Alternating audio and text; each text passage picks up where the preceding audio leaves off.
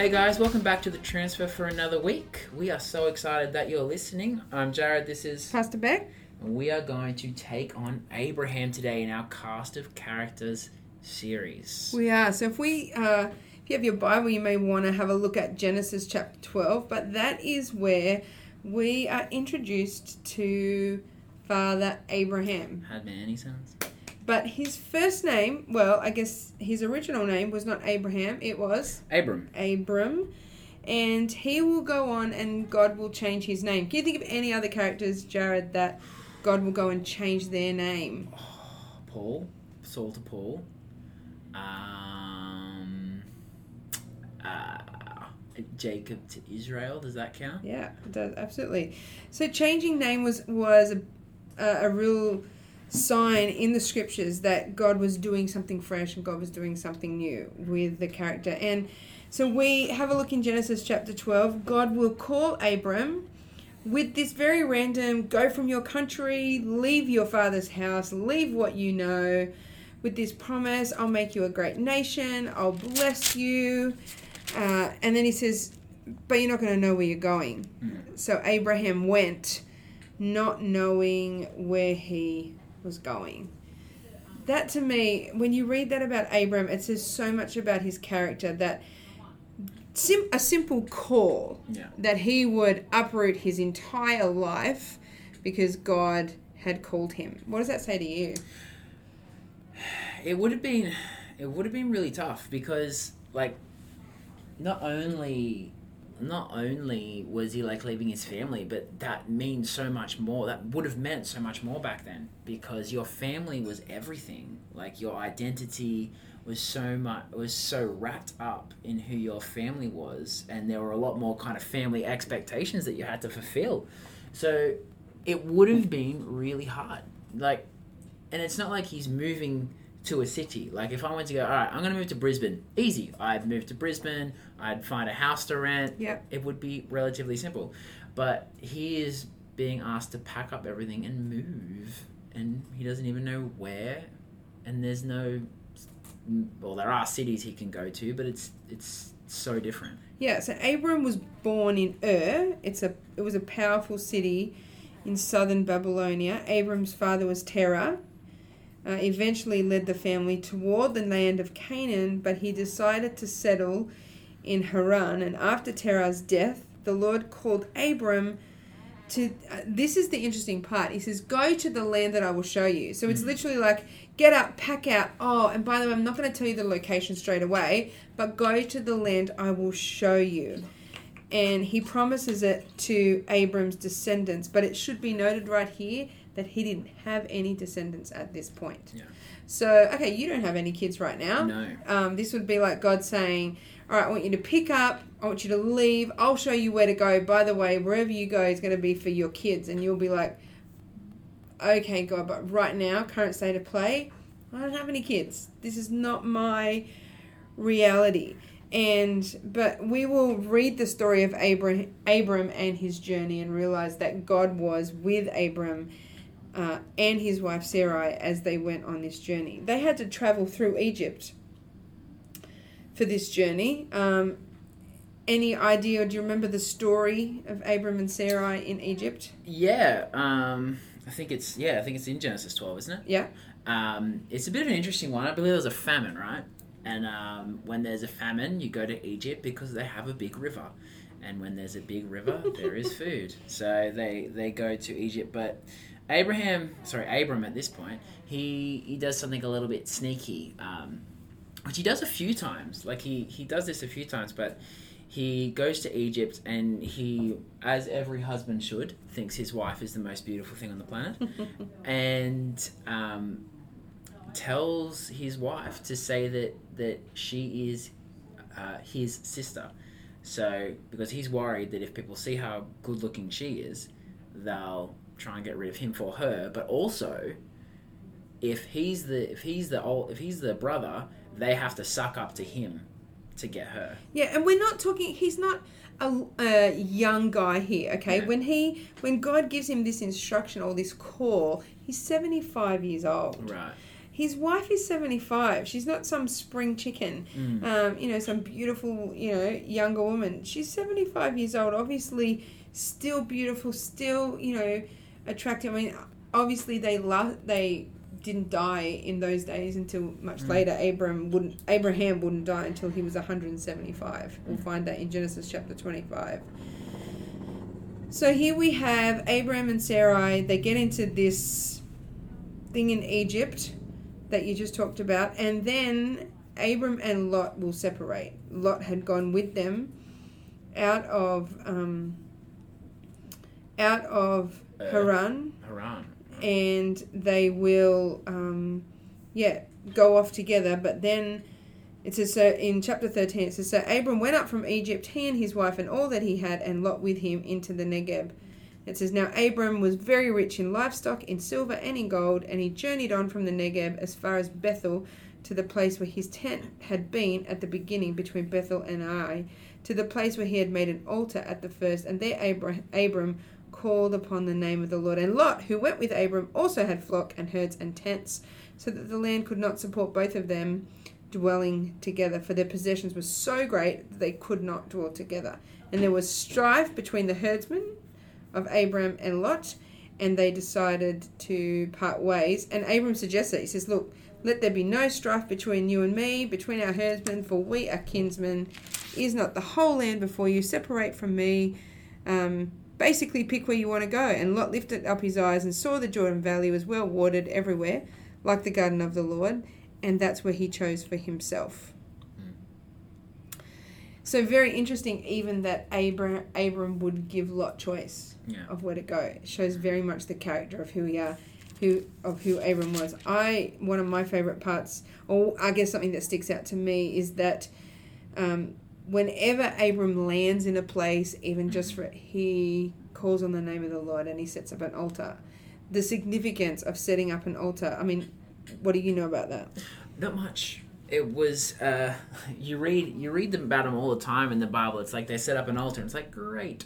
We just it's not something that we that we do a lot these days. And I like I can imagine it in my brain. Like I can imagine Abraham building almost like a monument, almost like a or building an altar for God. But the significance of it is kind of lost on me because it's not something that we do.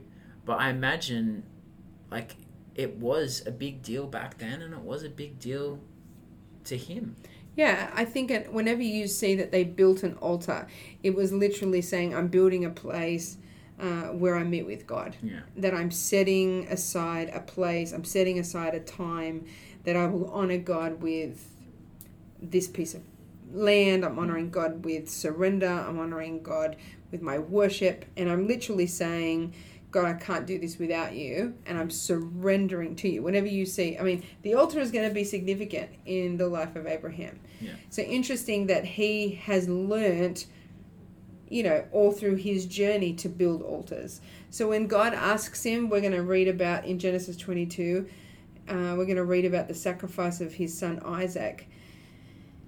When God asked him to sacrifice his son Isaac, he had been building altars to the Lord for many years. He had been creating a place in his life of surrender and honor and obedience hmm. to God.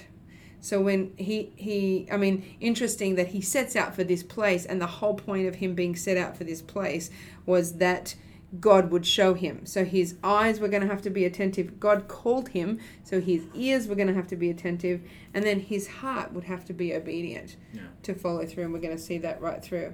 Now, a really big thing happens uh, in Abram's life um, in uh, Genesis chapter 15. God will make a covenant with Abram.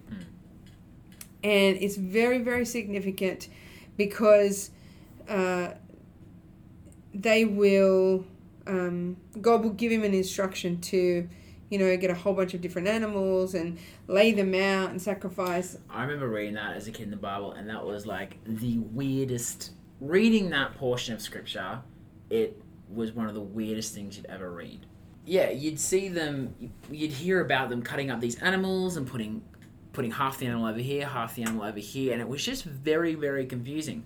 Until, like, I read somewhere, probably again way later than I should have realized this, but it was a normal thing to do back then.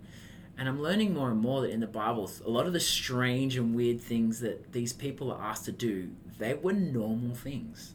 Like, God didn't, this wasn't God coming and saying, though He did, um, do this completely strange thing that's completely new. Right. It was, uh, this is how covenants were made. Covenants were normal things, and this is how you did this normal thing. You cut up some animals, you put them on either side, and you both took turns walking through as a sign of agreeing on something. Yeah, even in different parts of the world, even today, uh, particularly in third world or in rural third world, when agreements are made, they're not made with paper and pen and, you know, right now if if you know, if I make an agreement to buy a car, it's done by signing a contract or a covenant is another, you know, but it's done through signature.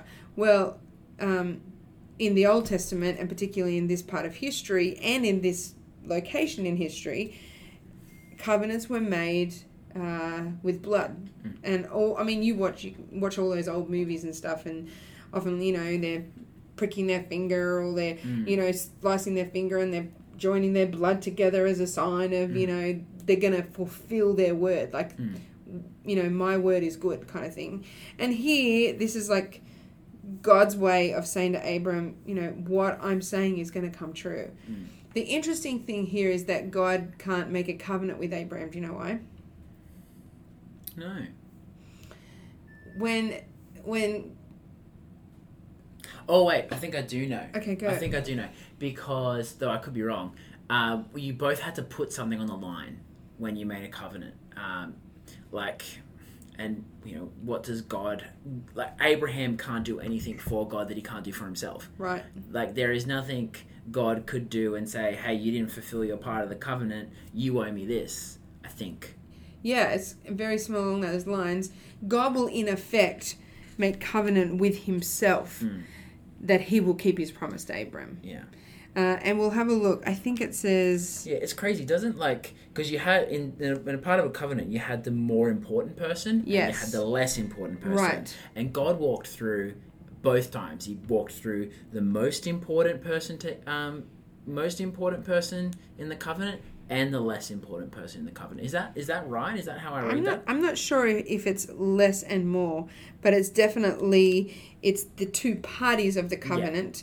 So uh, often a covenant was made when someone got married, Yeah. uh, or a covenant was made over a piece of property, or a covenant was made over someone's word, and they both would enter into the covenant Hmm. according. You're right to what they brought to the table. Um, but it's interesting. So God says to Abram, "Go and get uh, make covenant with me." And so he goes and he gets a heifer that was three years old, a female goat, a turtle dove, a young pigeon. It says, and he brought him all these, cut them in half, laid them each Uh, out against each other, but he did not cut the birds in half. But when the birds of prey came down on the carcasses, Abram drove them away. And then it says, verse 12 of chapter 15 As the sun goes down, a deep sleep fell on Abram, and behold, dreadful and great darkness fell upon him.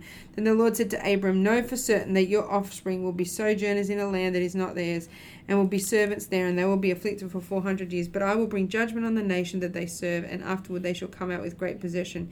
As for you, you shall go to your fathers in peace. You shall be buried in a good old age, and they shall come back here in the fourth generation. God's making this covenant. It says, And when the sun had gone down, verse 17, and it was dark, behold, a smoking firepot and a flaming torch passed between these pieces. On that day, the Lord made a covenant with Abram, saying, To your offspring I give this land from the river of Egypt to the great river, the river Euphrates. And he goes on to describe the land. So the only way that he can make a covenant with Abram is on the basis of who he was, Yeah. Which is uh, so powerful. So, that- so powerful. And that's like our relationship with God. Like God meets us where we're at. God he we can do nothing for him, but he still comes and meets us where we're at and takes us forward. Yeah. It's not a it's not a you do this for me, I'll do this for you thing. God wants the best for us. And that's the miracle of salvation is that I bring my life to surrender to Jesus, but but I cannot get to heaven for the good things that I do. Yeah. The only way that I can um, come into relationship with Jesus is because of the the sacrifice that he made on my behalf. God makes this covenant with himself. Uh, yeah, it's quite amazing. And then the whole, you know, Abram still doesn't have a child. Yeah. He, you know, he he goes through this heartache of, and obviously him and Sarah go through this heartache of God. You said Yeah. that we were going to be parents. Yeah, and And that's that's the hard thing about the promises God. Like you, you feel like God has something for you, or God promises something for you, and you might not see any of it till much later than you. Like you might have these dreams, or you might have these things that you want to accomplish, that you believe God wants you to do, and are good things, but sometimes it doesn't come when you want it. Yeah, hundred percent. And so, briefly, tell me about that story. Okay, so okay, so the the thousand foot version. Uh, so Abraham sees that he has these promises of God for his descendants, um, and Sarah Sarai cannot. So his name still hasn't changed yet, Yeah. Oh yeah, Abram. Sorry. So, but Sarai can't have kids. right? So what they do, as you know, none of us do this in this. None of us uh, do this. They try and take matters into their own hands, and they do something which um, is a little bit kind of normal-ish, then shady for us. Uh, Abraham Abram has a child through uh, Sarai's slave, uh, Hagar, and they have a child. His name is Ishmael, and then. Um, and then later on, some some strangers come and visit Abraham, and they're like, "You're gonna have a kid with Sarai." It, because they were getting quite old, it's fair enough to say that they were a little bit shocked. Something happens with the the bodies when they're old; they just won't produce kids anymore, and they were well beyond that. So when they had given up, then God was able Yeah, to. can you imagine your grandparents, you know, Mm. At that age, like having kids? It's just, I mean, who wants to be running around after toddlers when they're when they're 80 something years old and so sarah laughs Mm. like this is a joke like this is quite funny god and god will say to abraham why did she laugh Yeah.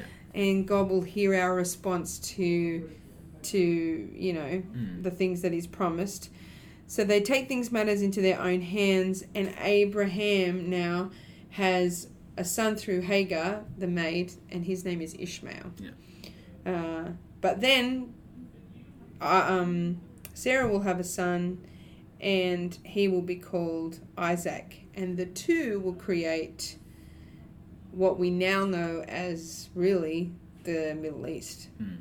and even today they talk about the conflict in the middle east that occurred between those two like Sons. even even from a like a secular historical point of view like like abraham has pretty much changed the world like So Abraham, I mean, you look at Christianity, Judaism, and even the Muslim world, they all hold Abraham in high esteem. He takes a Mm. very big part in all of their in Yeah. all of their stories. so he's not just a big deal in like the christian like in christianity but he's a big deal in the world full stop like those three major religions like that's that's a lot of people and that's a lot of and a lot has come out of those um, shall we go into the what happens next Yes. ishmael ishmael well then bit of not greatness uh, sarai uh, doesn't take too kindly to hagar and ishmael and uh, she has them sent away. Abraham well abraham uh, hears from god that that's okay that he will take care of take care of them so they send them away. And then probably i reckon the hardest story that that i think i it's one of the hardest stories i think in the bible for me. Um, is that uh, abraham is asked to sacrifice his son it's just it's not nice to think about sometimes It isn't. And if we look at it through the eyes of the New Testament, it makes it a lot easier to understand. Yeah. Because if we if we can understand that um, the example of Father Abraham Mm. sacrificing Isaac the son is a picture of Yeah. Jesus being sacrificed on our behalf. Yeah. then it makes it a lot easier to understand. I think one of the things that I find really interesting in this story is that sacrifice in that day was very common. Yeah. We read about today, go, oh, but it was very, very common in this part of the world, even in this, you know, It's crappy that is to think about. Child sacrifice was normal. yeah, and that that that's awful. But what I love out of that is that God is asking Abraham to Abraham to sacrifice Isaac, but at the same time He's saying, "I'm not like those other gods. yes, I'm not like those other religions that would have you kill kill your child for me. I'm I'm something else." and it, it's in this instance where Isaac and Abraham will go on this journey Mm. uh, up Mount Moriah to, you know, to build the altar and everything. Isaac is actually not like a young kid. He's not a baby. Yeah.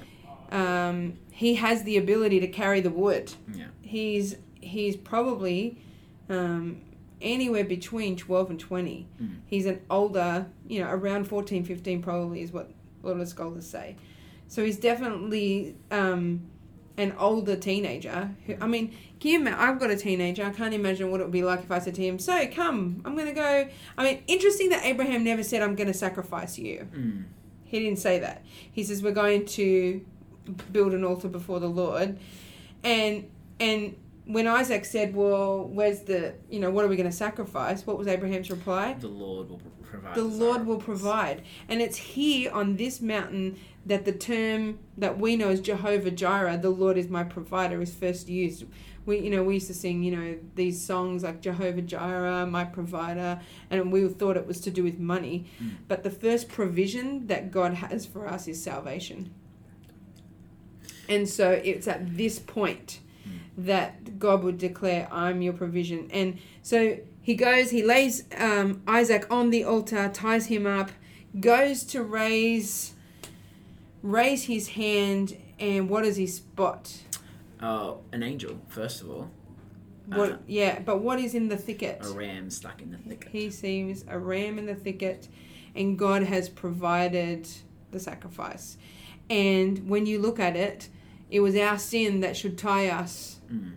up. It's our sin that should be sacrificed. And right when the enemy comes, you know, that's Mm. it. To have a laugh in the corner that, you know, we're about ready to be sacrificed.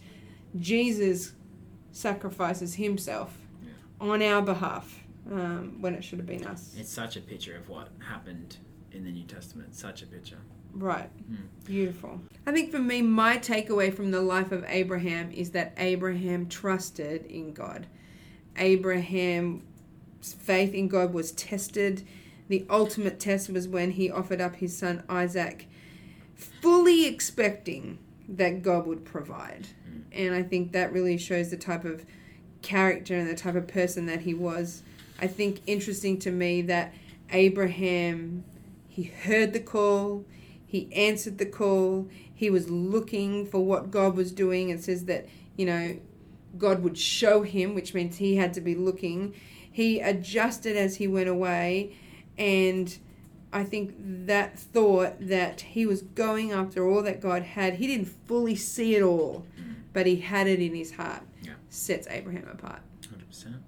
Happy to leave it there? Yeah, happy. All right. Thanks for listening, guys. We appreciate it. So you can go ahead and read Hebrews chapter 11 or particularly I think Genesis 11 to 22, 23. Something around there. Read yeah. all about the life of Abraham.